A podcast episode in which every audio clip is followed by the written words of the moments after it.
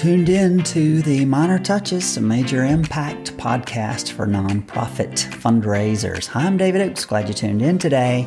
We're doing a countdown to the money. We're in week 12, counting down to week number one, the most lucrative week of the fundraising year, the last year in December. And today we're talking about using templated emails and how they can hurt you.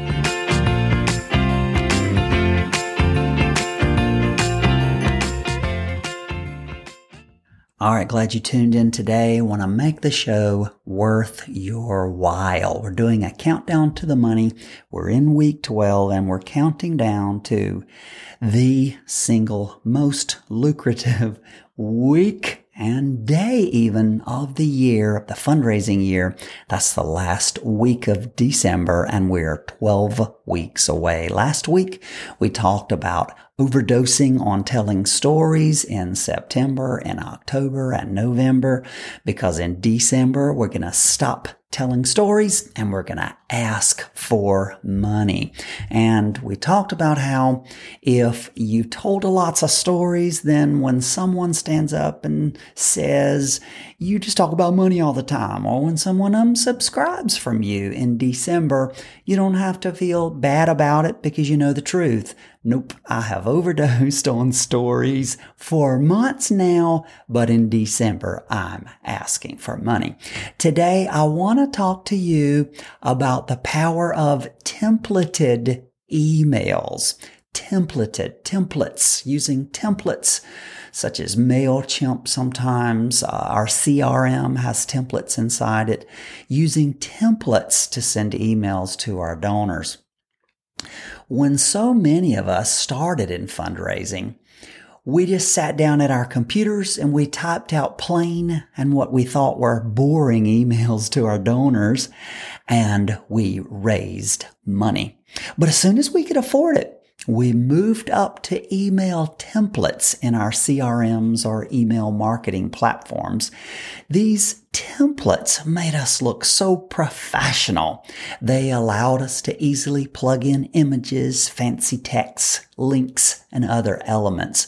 But what we did not know is that these templates began to hurt and are hurting our fundraising. Here's the truth, y'all. Research proves over and over again that these email templates hinder the success of our fundraising. These email templates that make us look so professional, they hurt our fundraising. What's up with that? Well, here it is. Here's the rub. These email templates take away the personal touch in our communication. A couple of weeks ago, I had Tim Kachuriak here on our show and he started NextAfter and they study these things extensively. You can go to Tim's website, website nextafter.com Com, look for the next after experiment, experiment number 4174. I'll put the link in the show notes. You can click on it. But Tim studies this and he says, imagine sitting down to write an email to your spouse, your parent, your kid, or a friend. Most likely you're not going to pull up your email template with fancy buttons and images and start typing.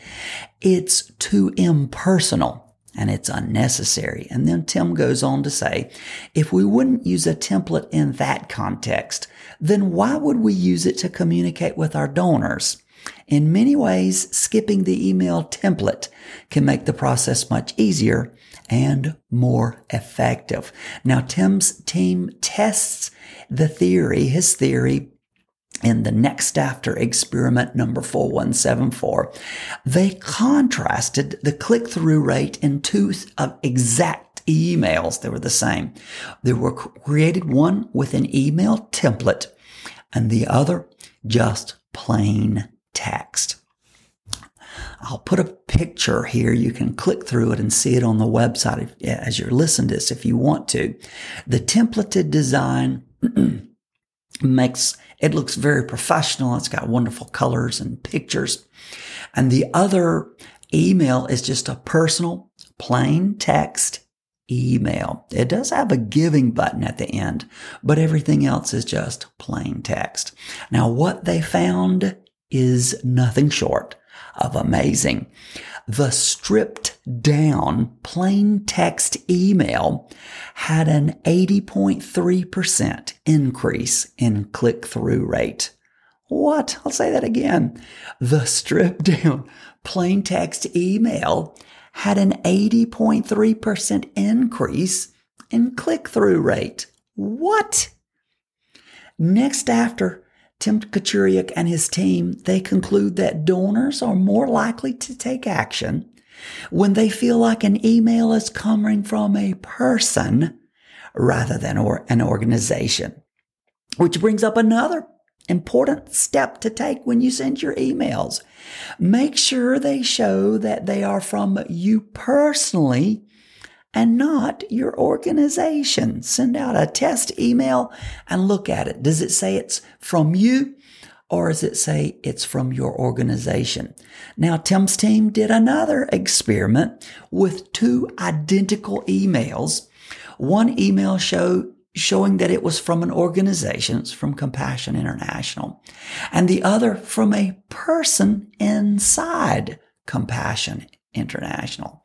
One was from a person and another was from the organization. Did it make a difference? Listen to me when I tell you. The email from a person had a massive 329% increase in open rate. What? Now, Tim's organization sends up tens, sends out tens, um, tens and tens of thousands of emails for very large organizations so they can test such things. And they found out that if your email, if your donors receive an email from your organization, or if they see one that's from you, the chances are 329% higher that they'll read that email, open it and read it if it's from you, not your organization. Wow. So here's my challenge to you today.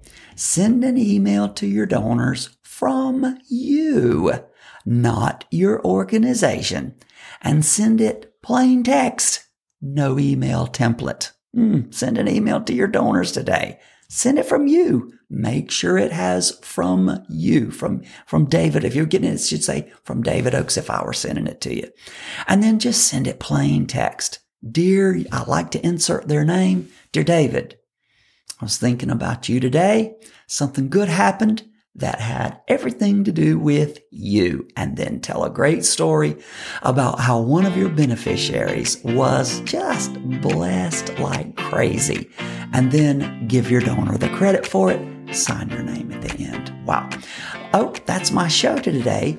Are you hurting yourself by using professional templates in week 12 in our countdown to the most lucrative week in fundraising, I challenge you to consider using personal plain text emails in December rather than your professional templated emails. You will raise way more money. All right, let me send you out of here with some positive affirmations. Don't forget who you are. You are a history maker. You're an injustice fixer. You're not pleading, you're not begging. You're merely inviting humanity to partner with history and with providence to change this world and leave it a better place than what we found it. Thanks for tuning in today. Be blessed.